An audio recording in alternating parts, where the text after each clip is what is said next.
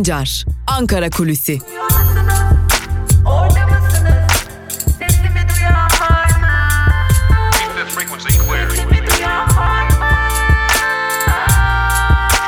Özgürüz Radyo. Özgürüz Radyo. Özgürüz Radyo'dan merhaba sevgili dinleyenler. Ben Altan Sancar. Bugün 21 Nisan Salı ve 21 Nisan Salı günü itibariyle Ankara'nın gündemini aktarmak üzere karşınızdayız. Dün belirtmiştik Bakanlar Kurulu toplanacak ve Bakanlar Kurulu toplantısının ardından da Cumhurbaşkanı Erdoğan bir açıklama yapacak demiştik ve o beklenen açıklama da geldi. O beklenen yasak da geldi. Türkiye artık 23, 24, 25 ve 26 Nisan tarihlerinde sokağa çıkma yasağı uygulanmasına devam edilecek. Bu yasak yine 31 ilde, 30 büyükşehir ve Zonguldak ilinde geçerli olacak. E, ve öyle görünüyor ki bu konuda yine ekmek dağıtımı konusunda e, valiliklerin ve İçişleri Bakanlığı'nın özellikle CHP'li belediyelere karşı engellemeler çıkaracağını biliyoruz. Nereden biliyoruz bunu? Artık CHP'li belediyeler de bunu e, çok iyi biliyorlar. İçişleri Bakanlığı tam da Cumhurbaşkanı Erdoğan açıklama yaparken sosyal medya hesabından bir video paylaştı ve bu videoda ekmek dağıtımının valilikler ile yapılmadığı takdirde koordinasyon olmayacağını ve bazı evlere daha fazla ekmek dağıtılacağı iddia edildi.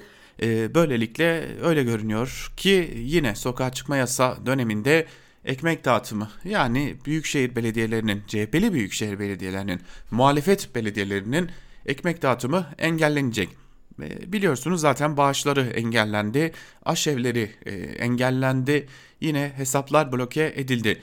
Şimdi bu konuya ilişkin AKP'den dikkat çeken bir hazırlığın olduğuna dair önemli bir bilgi var elimizde. Nedir bu bilgi diye soracak olursanız biliyorsunuz uzun süredir bu konuyu sizlerle paylaşıyorduk. Adalet ve Kalkınma Partisi Ankara Büyükşehir Belediye Başkanlığı yarışını Mansur Yavaş'a kaybeden Mehmet Özaseki başkanlığında bir e, komisyon oluşturmuştu ve bu komisyon yerel yönetimler yasalarına çalışıyordu. Ee, ve bu konuda çeşitli düzenlemeler yapılıyordu. Açıkçası bu yasanın zaten Türkiye'de yerel yönetimlerin adım adım sonunun geleceğine dair önemli e, ibareler içereceğini biliyorduk. Tabi seçimler kaldırılamayacaktı, atama getirilemiyordu çünkü bunun için bir e, başka yöntem uygulanmalıydı. Neydi bu yöntem? Elbette ki anayasa değiştirilmeliydi. Zira anayasa yerel yöneticilerin seçimle gelmesini emrediyor.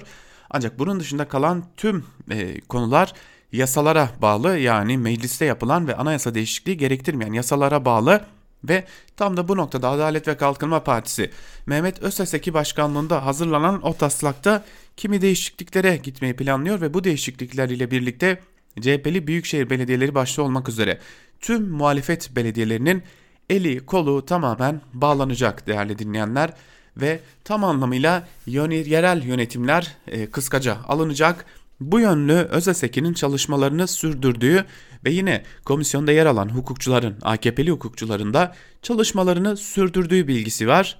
Bu konuya dair hazırlıklar meclisin açılmasıyla birlikte e, Türkiye Büyük Millet Meclisi'nin gündemine gelecek.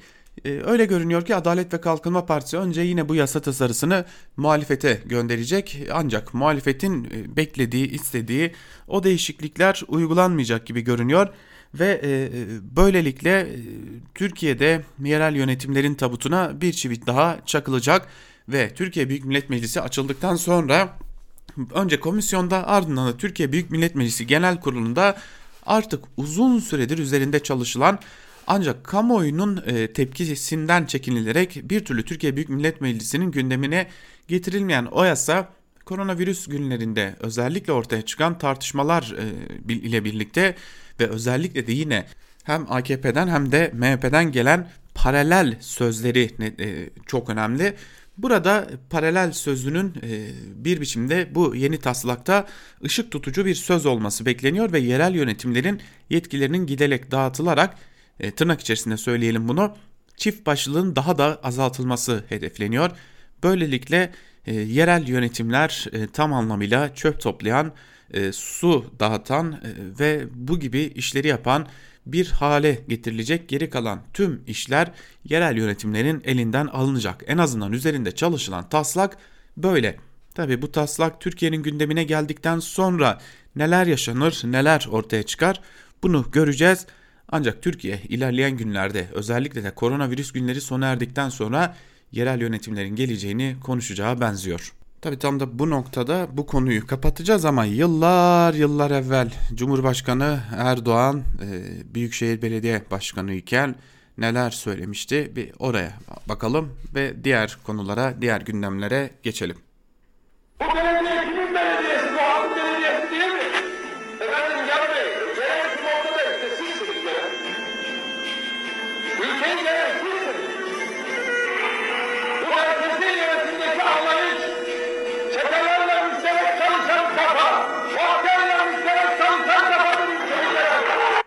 Evet Cumhurbaşkanı Erdoğan bunları söyledi. Bu konuya e, özellikle değinmek gerekiyordu. Dün de e, Cumhurbaşkanı Erdoğan CHP'li belediyeler bakanlıkları valiliği hiçe sayarak ekmek dağıtmaya hastane kurmaya kalkışıyorlar. Bu tür faaliyetlerin amacı şov yapmaktır. Bu tür teşebbüsler geçmişte FETÖ PKK tarafından da denenmişti dedi. Bu da e, tasarıların tasarının gündeme gelme ihtimalini giderek artırıyor. Zaten kulislerde artık bunu konuşuyor. Biz de az önce aktardık. Bu arada Türkiye'nin bir S-400 meselesi vardı sevgili dinleyenler. Dün Reuters da hatırlattı. Artık o S-400 meselesi bir süreliğine daha kapanmış görünüyor. Zira e, bu konuya dair e, gecikme uzayacak gibi 20 Nisan'da S-400'lerin aktive edilmesi bekleniyordu ancak koronavirüs salgını gerekçesiyle bu aktivasyon süreci engellendi.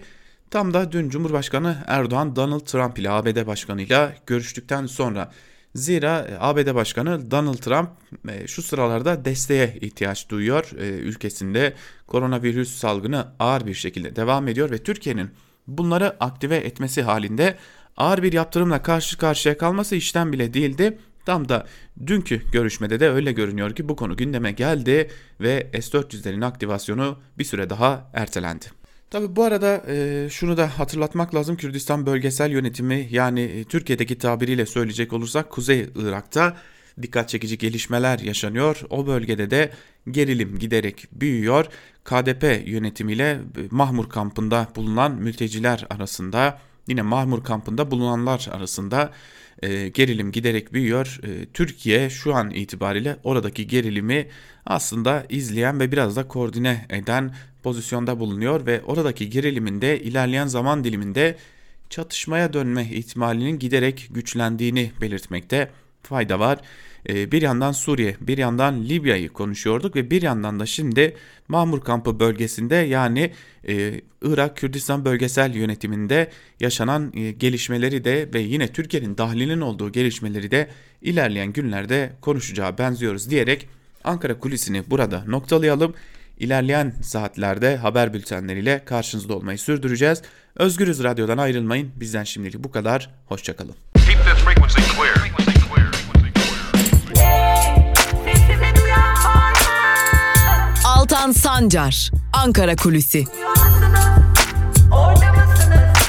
Sesimi duyan var mı?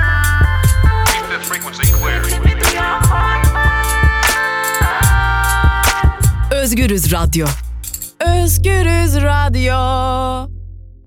Özgürüz Radyo'dan merhaba sevgili dinleyenler. Ben Altan Sancar. Hafta içi her gün olduğu gibi bugün de yani 21 Nisan Salı gününde de Özgürüz Radyo'da gazete manşetleri ve günün öne çıkan yorumlarını aktarmak üzere Türkiye basınında bugün programıyla karşınızdayız. Tabi programımızda ilk olarak gazete manşetlerini sizlerle paylaşacağız ve ardından da günün öne çıkan yorumlarında neler var onları sizlerle paylaşacağız.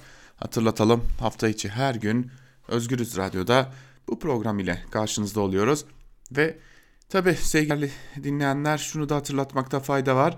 Dünya basınında neler olup bittiğine dair programımız içinde yine hafta içi her gün saat 12'de Özgürüz Radyo'da Ela Bilhan arkadaşımız dünya basınından notlarla karşınızda olmayı sürdürecek diyelim ve ilk olarak Cumhuriyet Gazetesi ile başlayalım. Cumhuriyet Gazetesi'nin manşetinde bu tabloya sevinemedik sözleri yer alıyor. Ayrıntılarda ise şunlar aktarılıyor. Salgına karşı etkin önlemlerin bir türlü devreye sokulmadığı Türkiye'de virüs bulaşan kişi sayısı Çin'i de geçti.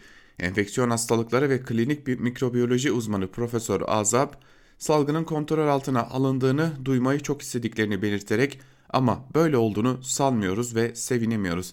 Yeterli veri yok dedi. Dünya Sağlık Örgütü'nün Türkiye'de salgının hızlı seyredeceği ve hasta sayısının yoğun olacağı açıklamasını anımsatan Profesör Azab, iki günlük sokak kısıtlamasının yeterli olası, olma olasılığı düşük. Mutlaka yeni önlemler gerekli özellikle İstanbul'da diye konuştu deniyor haberin ayrıntılarında. Evet e, zaten biliyorsunuz Türkiye'de İstanbul en büyük alarmı veren şehir konumunda. Eşkıya şehre indi başlıklı bir diğer haberi aktaralım yine Cumhuriyet gazetesinden. Türkiye'nin Maldivleri olarak bilinen Salda Gölü için yaptığı çalışmalarla tanınan Burdur Yeşilova Belediye Başkanı CHP'li Mümtaz Şenel ve eşi Fatma Şenel önceki gün sabaha karşı kendilerini polis olarak tanıtan kişilerin kişilerce evlerinde silah, silahlı saldırıya uğradı. Bacaklarına 5 kurşun isabet eden ve ameliyattan sonra açıklama yapan Şener, Yeşilova Belediyesi'ne ait bir otelin fuhuş yapıldığı gerekçesiyle ruhsatının iptal edildiğini hatırlattı. Şenel, otelin ruhsatının iptali nedeniyle silahlı saldırıya uğradığını belirtti deniyor haberin ayrıntılarında. Evet e, bir yandan da bunlar yaşanıyor. Dün bir de Kocaeli'nde bir gazeteye silahlı saldırı düzenlenmişti. E, eşkıya şehri mi indi yoksa eşkıya af yasasından yararlanıp tahliye mi oldu? Orada tam emin değilim. Geçelim bir diğer gazeteye Evrensel Gazetesi'ne. Adil bir dünyaya ihtiyacımız var manşetiyle çıkmış Evrensel Gazetesi ve ayrıntılarında şunlar aktarılıyor. Ekvador'dan İtalya'ya, Tunus'tan Sırbistan'a 8 ülkeden farklı yaş ve mesleklerden 10 kişiyle koronavirüs salgınını nasıl yaşadıklarını ve salgın sonrası nasıl bir dünya beklediklerini konuştuk denmiş ve e, bazı ülkelerden e, insanların söylemleri aktarılmış. Örneğin Pakistan'dan bir e, kişi bu salgından çıkaracağımız bir ders varsa o da şimdi her zamankinden daha çok, daha eşit ve daha adil bir sisteme ihtiyacımız olduğudur diyor. Yine Tunus'tan bir e, Tunuslu ilk önce aşırı bireyselcilik öne çıktı korku nedeniyle fakat sonra duygularımız hızla dayanışma tutumuna dönüştü deniyor. İtalya'dan Daniela ise birçok işçi ciddi anlamda yoksullaştı. Benim fikrim eğer büyük bir halk hareketi olmazsa her şey kötüye gider diyor ve çeşitli ülkelerden o ülkelerde yaşayanların mesajları aktarılıyor.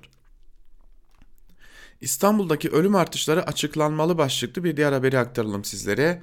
Türk Toraks Derneği Başkanı Profesör Doktor Hasan Bayram resmi kayıtlara göre İstanbul'da meydana gelen ölümlerin son 5 yıla göre dikkat çekici bir şekilde arttığına dikkat çekerek bakanlık tarafından bunun sebebinin açıklanmasını istedi deniyor haberin ayrıntılarında. Şimdi e, New York Times'ta dün bu konuya ilişkin bir makale yayınladı İstanbul'daki ölümlere dair ve son 5 yılın istatistiklerinin dışında kalan 2500'den neredeyse fazla ölüm tespit edilmiş durumda İstanbul'da. Bu durumda ister istemez Türk Tabipler Birliği'nin o açıklamalarını tekrar tekrar akıllara getiriyor. Geçelim Hürriyet Bir Gün gazetesine. Bir Gün gazetesinin manşetinde hayal satmayın yurttaşa çare olun sözleri yer alıyor. Ayrıntılarda ise şunlar aktarılmış. Başta Erdoğan olmak üzere saray kabinesi hep bir ağızdan Türkiye'nin salgınla mücadelede ne kadar başarılı olduğunu, bu süreçten nasıl karlı çıkılacağını anlatıyor. Bakanlar çıkıp kredilerle ticarete ve sanayiye kan verdiklerini, tarımsal üretimde hiçbir sorun yaşanmadığını, turizm sezonunun Mayıs ortasında başlayacağını anlatıyor. Sağdan gelen haberler ise bakanları yalanlıyor. İş yerleri kapandı, üretici bırakın hasadı tarlasına inemiyor, oteller, tur operatörleri birer ikişer iflasını açıklıyor. AKP'li Cumhurbaşkanı Erdoğan yurttaşın hayatını kolaylaştıracak, ekonomik sorunları çözecek, çözecek paketler sunamayınca hayat satmaya karar verdi. Salgınla mücadele için iki bayram birden diyerek 20 Mayıs'a gün veren Erdoğan bir yandan da koronavirüs için kurulan ve en erken Haziran ayında açılacak hastanelere işaret ediyor. Sağlık çalışanları ısrarla başta maske olmak üzere koruyucu ekipman talep ederken şehir hastanesi açılışında saç ekimi ve estetik operasyonların yapılacağı sağlık turizmi anlatılıyor denmiş haberin ayrıntılarında. Ama hala gözden kaçan bir durum var. Dün Cumhurbaşkanı Erdoğan yine ulusa sesleniş konuşması yaparken Yeşilköy'de kurulacak hastaneye dair çok önemli bir cümle kurdu ve kalıcı hastane kelimesini kullandı. Ee, kalıcı kelimesini kullandı daha doğrusu biliyorsunuz. Bir önceki açıklamasında 45 gün içinde iki tane sahra hastanesi yapacaklarını söylemişlerdi ve Atatürk Havalimanı'nı tamamen öldürdüler. Nasıl öldürdüler?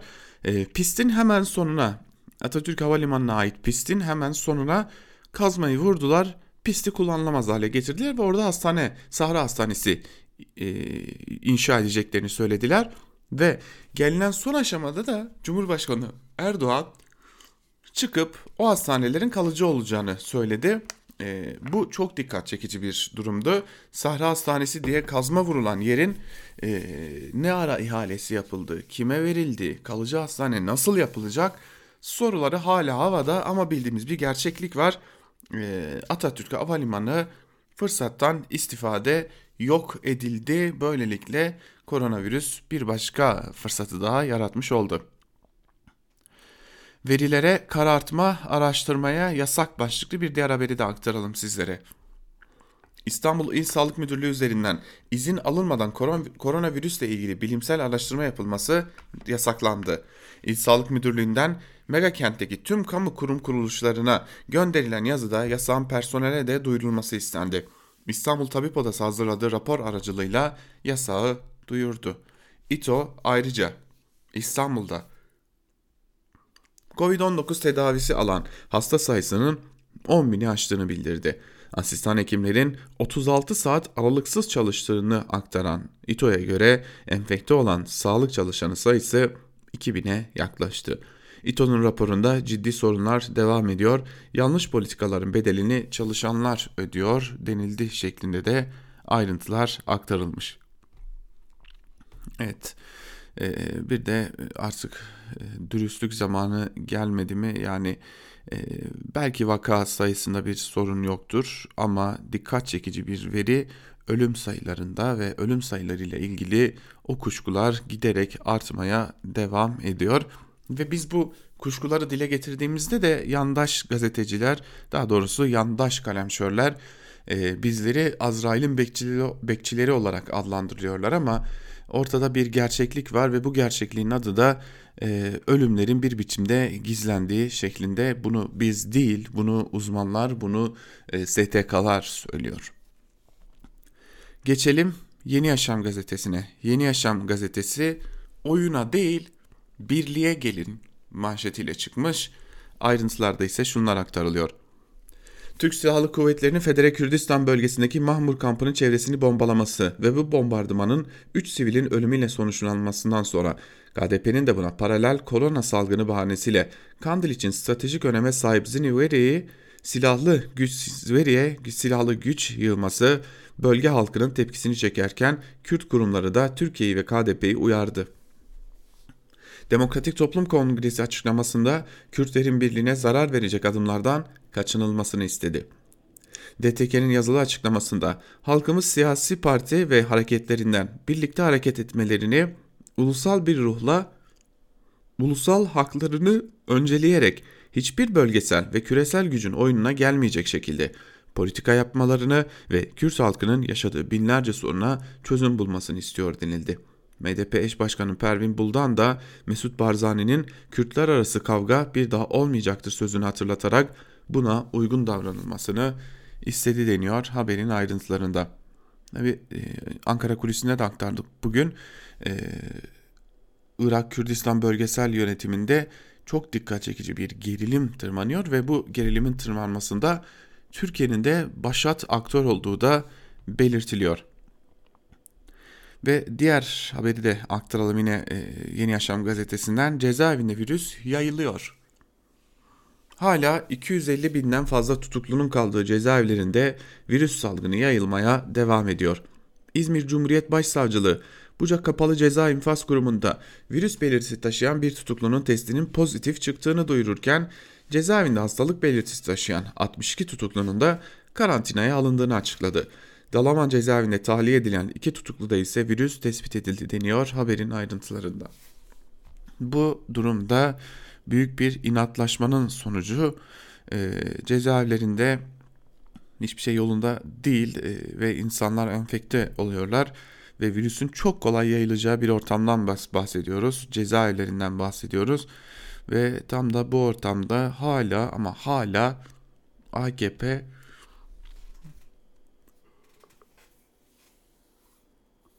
biz infaz yasasında doğru davrandık. E, Herkesi bırakmadık. Bu çok doğru diyor. Hatta bunu meclis başkanı da söylüyor. E, Çok e, komik bir duruma düşmüş durumdalar. Geçelim Sözcü gazetesine. Sözcü gazetesi manşetinde AKP kapı kapı dolaşıp yardım dağıtıyor sözleri yer alıyor. Ayrıntılar ise şöyle. Belediyelerin yardımlarını bile kutuplaştırdılar. Devlet içinde devlet olmaz diyerek CHP'li belediyelerin yardımını önleyen iktidar oy devşirme peşinde. Salgın yüzünden zor günler geçiren vatandaş belediyelerin yardımlarıyla biraz olsun nefes alıyor. Ancak iktidar yardımları siyasi çekişmeye çevirdi. Paralel göndermeleri yaparak CHP'li belediyelerin yardımlarını önlüyorlar. CHP'yi önleyen iktidar AKP'nin yardımlarına ise çanak tutuyor.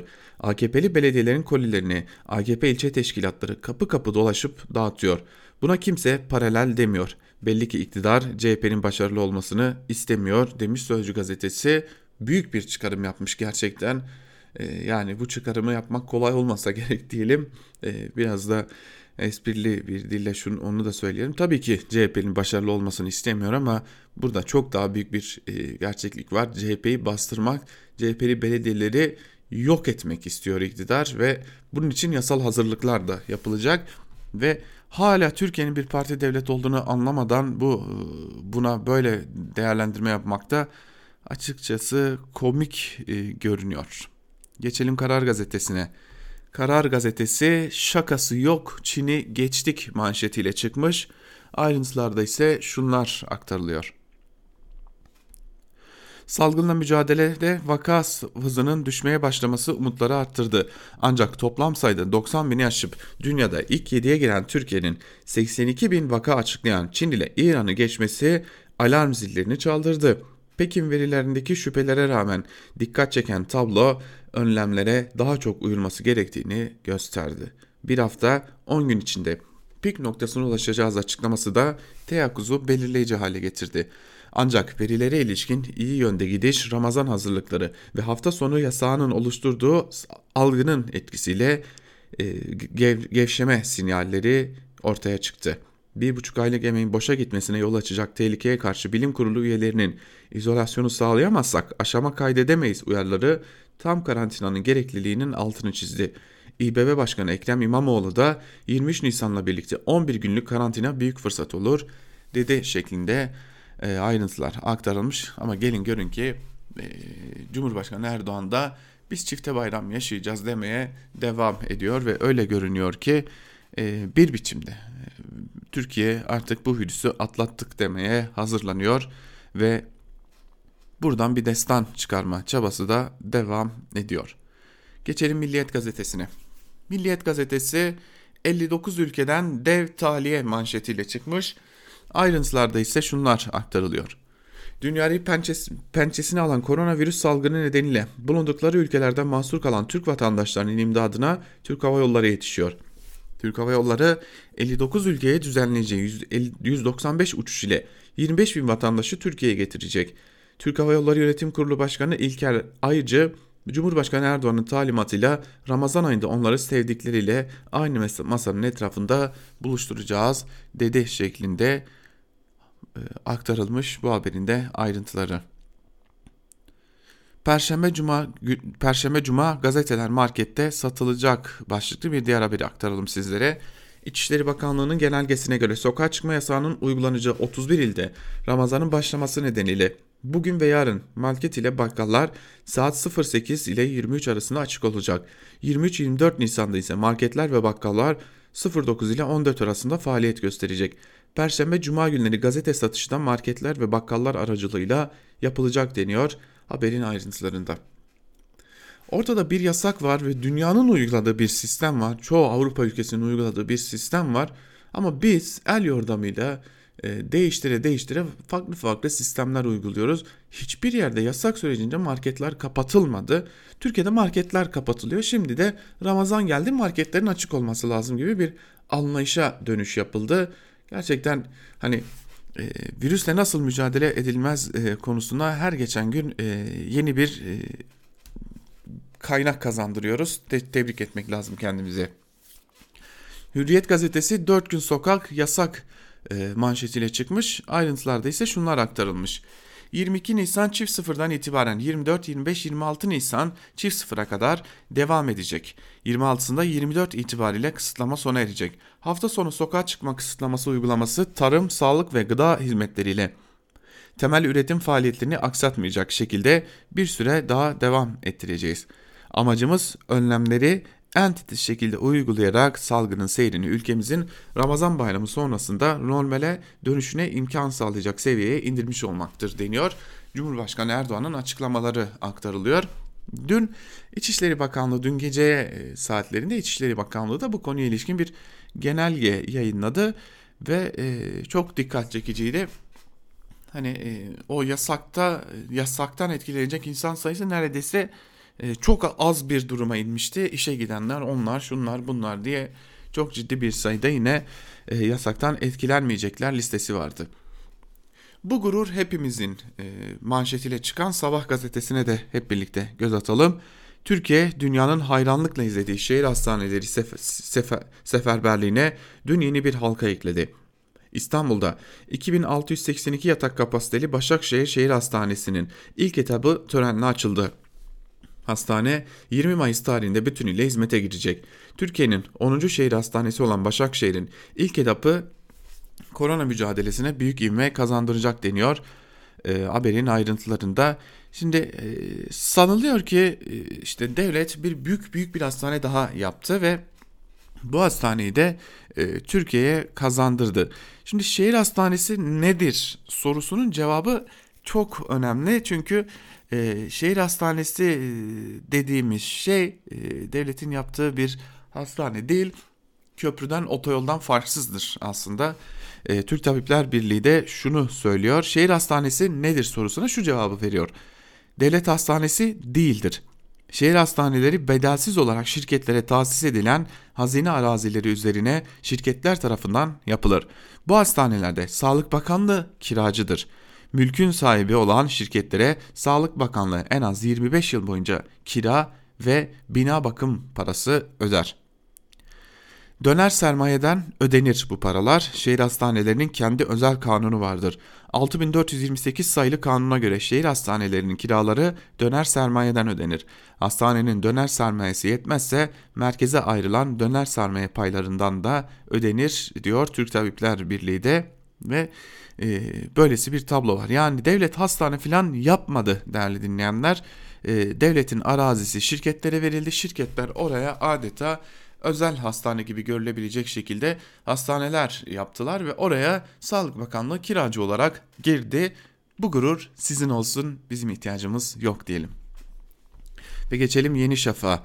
Yeni Şafak'ın manşetinde sağlıkta destan yazlık sözleri yer alıyor. Ayrıntılarını aktarmaya pek de gerek yok gibi görünüyor. Yeni akite de hep birlikte yine göz atalım zira tamamı aynı olduğu için birini aktarmak yetecek. Dünyada benzeri yok manşetiyle çıkmış yeni akitte. Ayrıntılarda ise şunlar aktarılıyor. Toplam 2682 yatak kapasiteli son teknoloji donanıma sahip Başakşehir Şehir Hastanesi'nin ilk etabı dün hizmete girdi. Salgın illetiyle boğuşan dünya ülkelerinin gıptayla izlediği dev sağlık tesisi koronavirüsle mücadeleye büyük katkı sağlayacak. Avrupa'nın tek kampüste en fazla yoğun bakım ünitesine sahip hastanesi olan tesis dünyanın sayılı sağlık üstlerinden biri olacak deniyor. Haberin ayrıntılarında tabi Başakşehir Şehir Hastanesi'nin e, kimin e, olduğu da önemli. Zira devletin değil bunu çok iyi biliyoruz. E, Rönesans sevgili dinleyenler. E, Rönesans'ı da çok iyi biliyoruz. Rönesans inşaatı zira bu şirkette AKP döneminde parlayan ve e, hızla işler almaya başlayan e, şirketlerin başında geliyor. Bu da o şirketlerden biri ve e, Rönesans İnşaat, Rönesans Holding yine AKP'nin yıldızı parlayan şirketlerinden biri ve bu şirkette Başakşehir Şehir Hastanesi'nin aslında yapımcısı ve ev sahibi devlet ise orada kiracı diyelim ve e, biz gazete manşetlerini burada noktalayalım. Günün öne çıkan yorumlarında neler var? Hep birlikte bir de onlara göz atalım. Açıkçası bugün Özgürüz Radyo'da e, konuyu ağırlıklı olarak ekonomiye ayıracağız. Zira ekonomiden hali hazırda e, ülkenin çok çok ciddi bir bölümü müz, müzdarip şehir hastanesi sahibi olan şirketleri, holdingleri saymazsak e, ülkenin geri kalanı neredeyse e, müzdarip. E, çünkü ülke bir yandan e, şehir hastanelerine kira ödüyor. Evde kalan yurttaşlar dahil olmak üzere geçmediği köprülere, otoyollara paralar ödüyor. Binmediği uçakların indiği, inmediği havalimanlarına paralar ödüyor. E, haliyle bizim ödeme yükümüz biraz fazla sevgili dinleyenler, yurttaşlar olarak. E, bakalım e, ekonomiye dair köşe yazılarında neler var? Onları siz değerli dinleyicilerimizle de paylaşalım. Ve ilk olarak e, şu yazıyla başlayalım. Eşi benzeri görülmemiş bir kriz başlıklı. Artı gerçekten Alp Altınörs'ün yazısı ve yazısının bir bölümünde Altınörs şunları kaydediyor. Koronavirüsün küresel kapitalist ekonomide yol açacağı bunalımın tarihte bir eşi benzeri olmadığına dair veriler birikmeye devam ediyor. Dün tarihte rastlan tarihte rastlanmamış bir olay daha yaşandı ve ABD ham petrol piyasasında petrolün varil fiyatı önce sıfıra düştü ancak orada da kalmadı sıfırın altına düşerek eksi 40 doları gördü. Düşüş oranı %300'ü buldu. Ham petrol stoku bulunanların zenginlikleri pul, pul olurken bunlardan kurtulmak için varil başına 40 dolar vermeleri gerekiyor. Kimse almadığı için depolarda aşırı petrol birikmiş. Yani kısacası petrol alana üste 40 dolar veriliyor. Batan geminin malları bunlar. Bu çöküşün sebebi ABD'de ve dünyada pandeminin yaygınlık düzeyi sebebiyle önümüzdeki Mayıs ayında petrol talebinin dibe vurmasıdır. Mayıs ayının petrol varilini fiyatlayan türev piyasasında bu yüzden büyük bir panik yaşandı. Yarın vadesi dolacak olan Mayıs ayı petrol sözleşmelerinin fiyatı önceki kapanışta 18 dolar düzeyindeyken dünkü işlemlerde eksi 40 dolar dolayında seyretti. Pandemiden dolayı insanlar seyahat etmiyorlar, arabalar garajda bekliyor, uçaklar havalanmıyor, gemiler limanlarda kaldı. Petrolü kim ne yapsın? Petrol fiyatları dünya piyasalarında dibe vurduğu halde biz hala benzini 5 liraya alıyoruz. Benzine 1.43 lira, vergiye 3.5 lira veriyoruz. Benzinin %70'i vergi diyor Alp Altınörs de yazısının bir bölümünde ve e, destan yazmaya devam ediyoruz. Geçelim bir diğer yazıya IMF raporları ve Türkiye başlıklı Bir Gün gazetesinden Hayri Kozanoğlu'nun yazısına bir bölümünde yazısının şunları kaydediyor. Hayri Kozanoğlu da yazısının. Dünya Ekonomik Raporu'na görünüm raporuna göre 2020 ve 2021'de dünya ekonomisinde 9 trilyon dolar üretim kaybı meydana gelecek. IMF içinden geçtiğimiz küresel eve kapanma halini Great Lockdown olarak adlandırıyor. Bunun da 1929 büyük krizinden bu yana en kötü küresel finansal kriz açık ara daha kötü bir durgunluğa yol açacağı söyleniyor. 2021'de küresel büyüme %58 bir sıçrama gösterse bile bu büyük virüs darbesinden önceki dönemki beklentilerin altında bir ekonomik aktiviteye işaret edecek. Raporda Türkiye'de ilgilendiren şöyle bir ifade dikkat çekiyor. Dış finansmanda ani ve istikrar bozucu bir ters dönüş yani reversal yaşayan ülkeler çıkışa karşı geçici sermaye akış önlemleri uygulayabilirler. Bu IMF'in açıkça sermaye kontrollerine yeşil ışık yakması demek. Tabi geçici olma koşuluyla. 2020'de ABD'nin %5.9, Avro bölgesinin %7.5, Japonya'nın %5.2 ekonomik daralma yaşaması öngörülüyor. Tüm olumsuz koşullara karşın aynı dönemde Çin'in %1.2, Hindistan'ın %1.9 büyüme sağlaması beklendiğinden Türkiye'nin de aralarında bulunduğu yükselen piyasa ve gelişen ekonomiler grubunda ekonomik küçülme %1'e kadar çekiliyor. Türkiye ekonomisinin %5 küçüleceği tahmini IMF'in aksine 2020 program hedeflerinin yani %5 büyümenin gerçekleşmesinden kuşku bulunmadığını açıklayan Hazine, Hazine ve Maliye Bakanlığı'nın gerçeklerden nedenli uzak olduğunun kanıtı. Tüketici enflasyonu %12 tahmin ediliyor. Cari dengede ise gayri safi milli hasılanın %0.4'ü fazla öngörülüyor. 2.8 milyar dolar cari açık verildiği düşünülürse bu, bu sonraki 10 ay için 5.8 milyar dolar fazla sağlanması demek. Buna rağmen dolar kurunun 7'ye dayanması, finans piyasalarda Türkiye'nin dış borçlarını çevirmede büyük zorluk yaşayacağı kanısının egemen olduğunun belirtisi sayılabilir. 2020 için %17.2 işsizlik rakamı öngörüsü fazla iyimser görünüyor.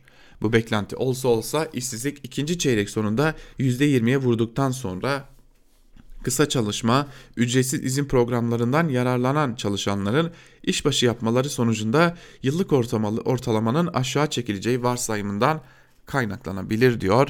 Hayri Kozanoğlu yazısının bir bölümünde oldukça uzun bir yazı kalemi almış Kozanoğlu ve Türkiye'nin aslında IMF raporlarından da ortaya çıktığı gibi çok ciddi bir ekonomik krizin kapısında olduğunu belirtiyor. Geçelim Cumhuriyet Gazetesi'nden Erdal Sağlam'ın yazısına kaynak kalmayınca salgının yükü bankalara başlıklı yazısının bir bölümünde ise Erdal Sağlam şunları aktarıyor.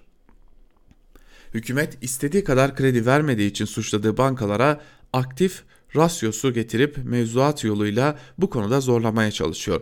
Bu uygulama korona salgının büyüyen ekonomik yükünü karşılayacak kaynak bulamayınca finansman yükünün bankalara yıkma girişimi olarak yorumlanıyor.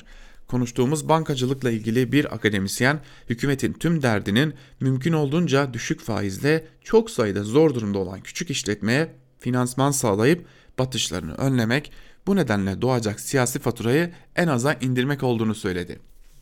Bu amaca ulaşmak için devletin imkanlarının sınırlı olduğunun artık iyice anlaşıldığını kaydeden aynı iktisatçı bunun üzerine çarenin banka kaynaklarının kullanılması olarak görüldüğünü kaydetti.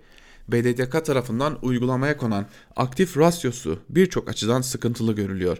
Her şeyden önce bağımsız bir kurum olması ve bankaların mali yapısını düşünmesi gereken BDDK'nın böyle bir siyasi karar almış olması tartışmalı.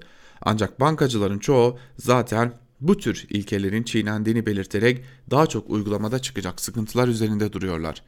Bütçe imkanlarının sınırlı, döviz rezervlerinin yetersiz olduğunu, dışarıdan döviz kaynağının henüz bulunmadığını hatırlatan bir bankacı bu nedenle hükümetin yine gözünü kendilerine çevirdiğini söyledi. Zaten sıkıntıda olan çok sayıdaki işletmenin korona salgını etkisiyle iyice zora düştüğünü hatırlatan bankacı, bankalarında kredi verip büyümek isteyeceklerini ama bunu rasyonel ölçüde yapmak zorunda olduklarını politikacıların anlaması gerektiğinin altını çizdi. İçinde yaşanan sıkıntının makro dengelerin bozulmasından kaynaklandığını artık hükümetin kabul etmesi gerektiğini kaydeden başka bir iktisatçı ise bankaların mali yapılarını bozabilecek piyasa dışı zorlayıcı kurallar yerine güven verecek kapsamlı ekonomik tedbirlere ihtiyaç bulunduğunu ve çıkışta izlenecek yol konusunda kapsayıcı bütünlüklü bir plana ihtiyaç olduğunu kaydeden iktisatçı, hükümetin tüm çabasını bir an önce dış kaynak bulmaya vermesi gerektiğini belirtti. Bu kadar acil konularda bile hamasi söylem ve ikicilikli duruşların ekonomiye güveni azalttığını da belirtti deniyor. Erdal Sağlam da yazısının bir bölümünde. Şimdi e, birkaç gündür Özgürüz Radyo'da biz de altını çize çize şunu söylüyorduk e, ekonomi yönetimi sürekli olarak özel bankalara parmak sallıyor ve bu parmak sallama halinin çok ciddi dönüşleri olabilir. Bu çok ciddi dönüşler de e, Türkiye ekonomisini hiç olmadık e, noktada hasara götürebilir diyorduk. Bunun da e, karşılığını almış olduk. Şimdi dün e, Cumhurbaşkanı Erdoğan yine yaptığı açıklamada şunları kaydetti sevgili dinleyenler. E, CHP'li belediyelere yüklendi. E, paralellikle e, suçladı e, FETÖ benzetmesi yaptı CHP'li belediyelere. E, dilerseniz Cumhurbaşkanı Erdoğan'ın o açıklamasını hızlıca dinleyelim. E, ondan sonra da bu konuya dair e, yazılmış bir köşe yazısı var. Bu köşe yazısını da siz değerli dinleyicilerimizle paylaşalım. ve güçlü bir koordinasyonu gerektiriyor. Başarılı netice alabilmek için uygulamanın her il, ilçe, mahalle düzeyinde bu anlayışla yürütülmesi şarttır.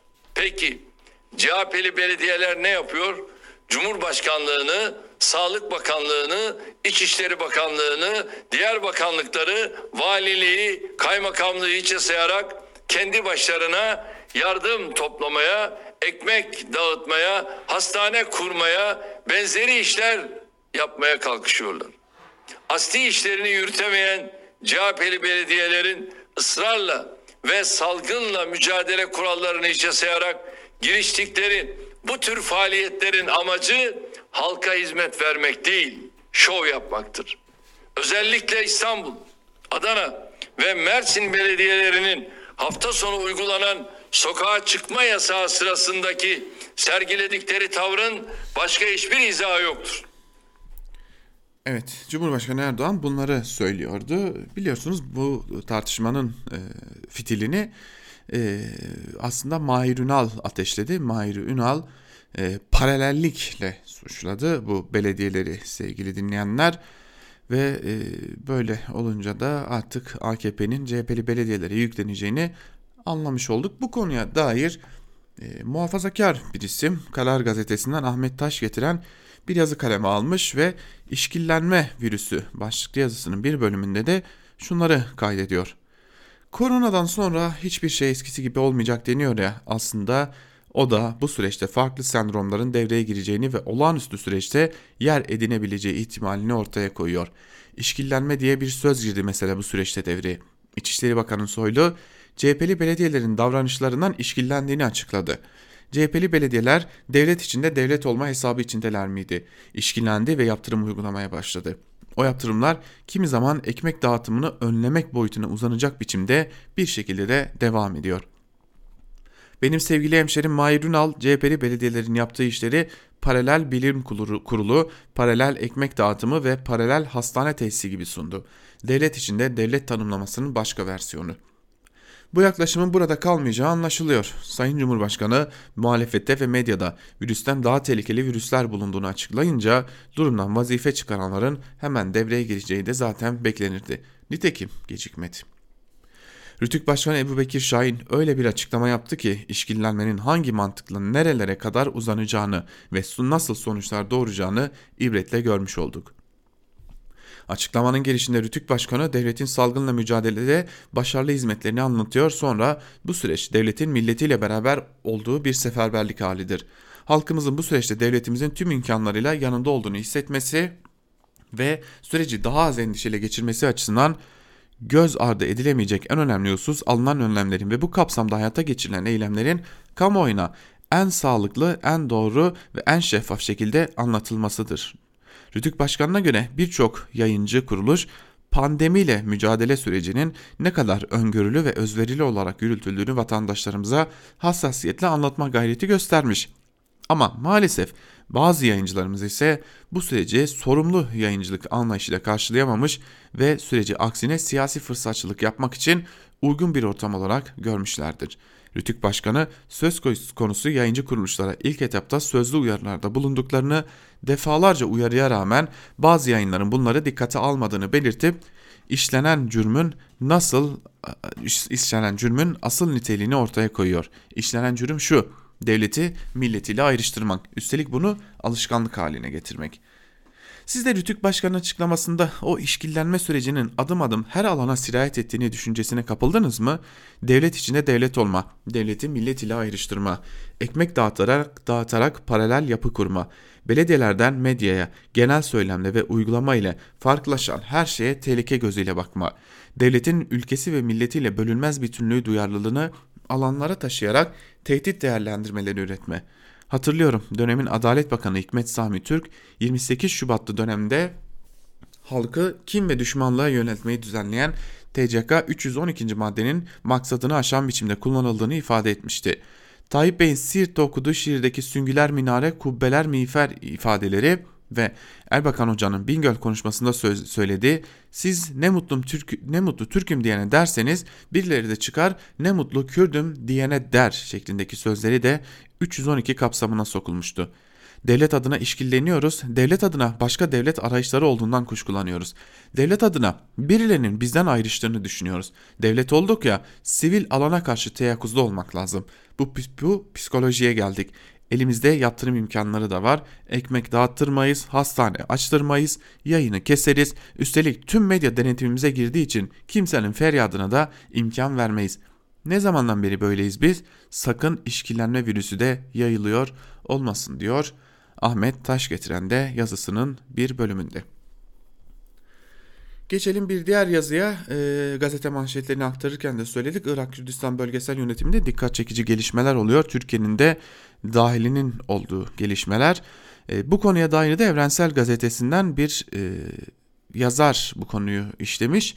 Yusuf Karataş, Kürdistan bölgesinde KDP-PKK geriliminin arkasında ne var başlıklı yazısının bir bölümünde şunlar kaydediliyor. Aslında bu gerilimin Türk Silahlı Kuvvetleri'nin Kandil'e yönelik operasyonları ve bölgede yönetimi elinde bulunduran KDP'nin bu operasyonlar konusunda PKK'yı suçlayıcı açıklamalar yapmasıyla tırmanmaya başladığı söylenebilir.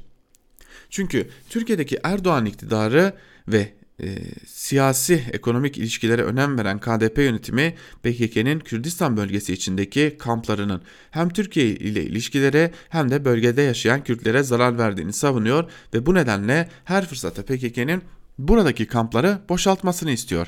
PKK de KDP'nin kendisine karşı Türkiye yönetimiyle işbirliği yaptığını ve dolayısıyla Kürtlerin çıkarlarına zarar verdiğini savunuyor. Ancak bu gerilimin son merkezi olan Zini-Verte bunca birlik söylemine rağmen bu birliğin neden sağlanamadığını ve Kürtler arasında gerilim ve anlaşmazlığın arka planında hangi güçlerin ve çıkarların olduğunu göstermesi bakımından önem taşıyor. Peki Ziniverte'yi bu kadar önemli kılan neydi? Bu sorunun yanıtını vermek için Irak üzerindeki egemenlik paylaşım mücadelesine bu temelde ABD-İran arasında tırmanan gerilime ve Türkiye'deki iktidarın buradaki hedeflerine dönüp bakmak gerekiyor. ABD'nin Ocak ayı başında Kudüs gücü komutanı İranlı General Kasım Süleymani ve İran Şii milis gücü Haçlı Şabi'nin komutan yardımcısı el mühendisi Bağdat'ta düzenlediği suikaste öldürmesi bölgedeki gerilimi yeni bir savaşın eşiğine getirmişti. ABD, Irak'ta güvenli bulmadığı bazı bölgelerden askeri güçlerini çekerken Erbil ve Ambar vilayetindeki Aynel Esad hava üssüne Patriot füzeleri yerleştirmişti. İşte Ziniverte'yi ABD müdahalesinin konusu ve alanı haline getiren de Erbil'deki Harir üssünün buranın atış menzili içinde kalmasıydı. Dolayısıyla ABD kendi üssünün güvenliği için İran'a yakınlığıyla bilinen YNK'nin ve yine güvensiz ve uzun vadede çıkarları için tehdit oluşturabilecek bir güç olarak gördüğü PKK'nin buradaki varlığının ortadan kaldırılmasını istiyordu. Yani KDP yönetiminin koronavirüsle mücadele olarak açıkladığı buraya peşmerge gücü gönderilmesinin asıl nedeni ABD'nin bu bölgenin kendisi için güvenli hale getirilmesi talebiydi. Türkiye'deki iktidarın bu mücadelenin neresinde yer aldığı ve hedeflerinin neler olduğuna geçmeden önce kısa bir hatırlatma yapayım. Özetle ABD İran'ı kuşatma stratejisinin başarısı için Türkiye'deki iktidarı yanına çekmeye ihtiyaç duyuyor ve bu temelde PKK ile mücadeleyi bir koz olarak kullanıyor. Bu denklem Kürt sorunu baskı ve şiddet politikalarıyla çözmeyi esas alan Türkiye'deki iktidarın PKK'ya karşı sınır ötesi operasyonlar yapabilmesine olanak sağlıyor. Bu temelde TSK Kandil'e yönelik son operasyonlarında sınır ötesinde askeri üsler oluşturdu.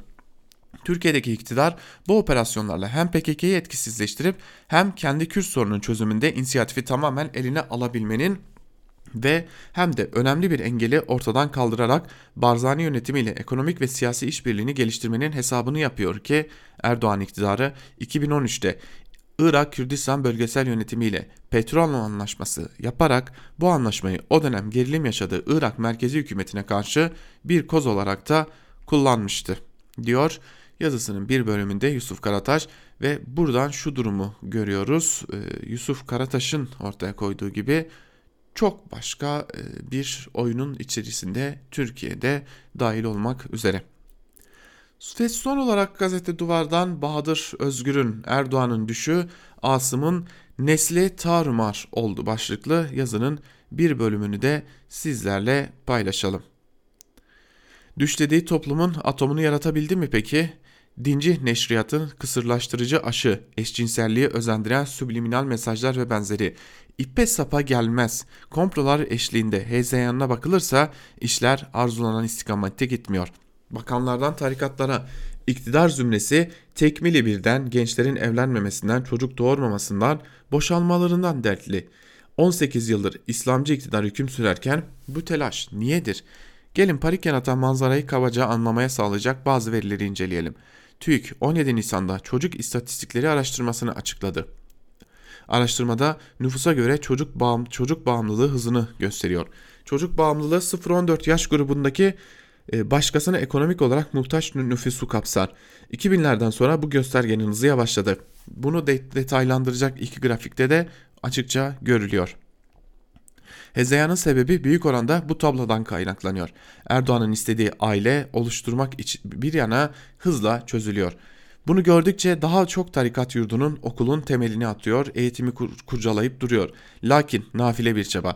Zira Asım'ın neslini ekmeye çalıştığı toprakları çoraklaştıran şey bambaşka bir yerde kendisinin de parçası olduğu ekonomi politikalarında yatıyor. Toplumsal imkanları tasfiye eden neoliberalizmin meş- meşhum düsturu herkesin ezberindedir. Toplum yoktur, birey vardır. Esasında kastedilen birey hak taşıyıcısı olmaktan ziyade üretici ve tüketicilerdir.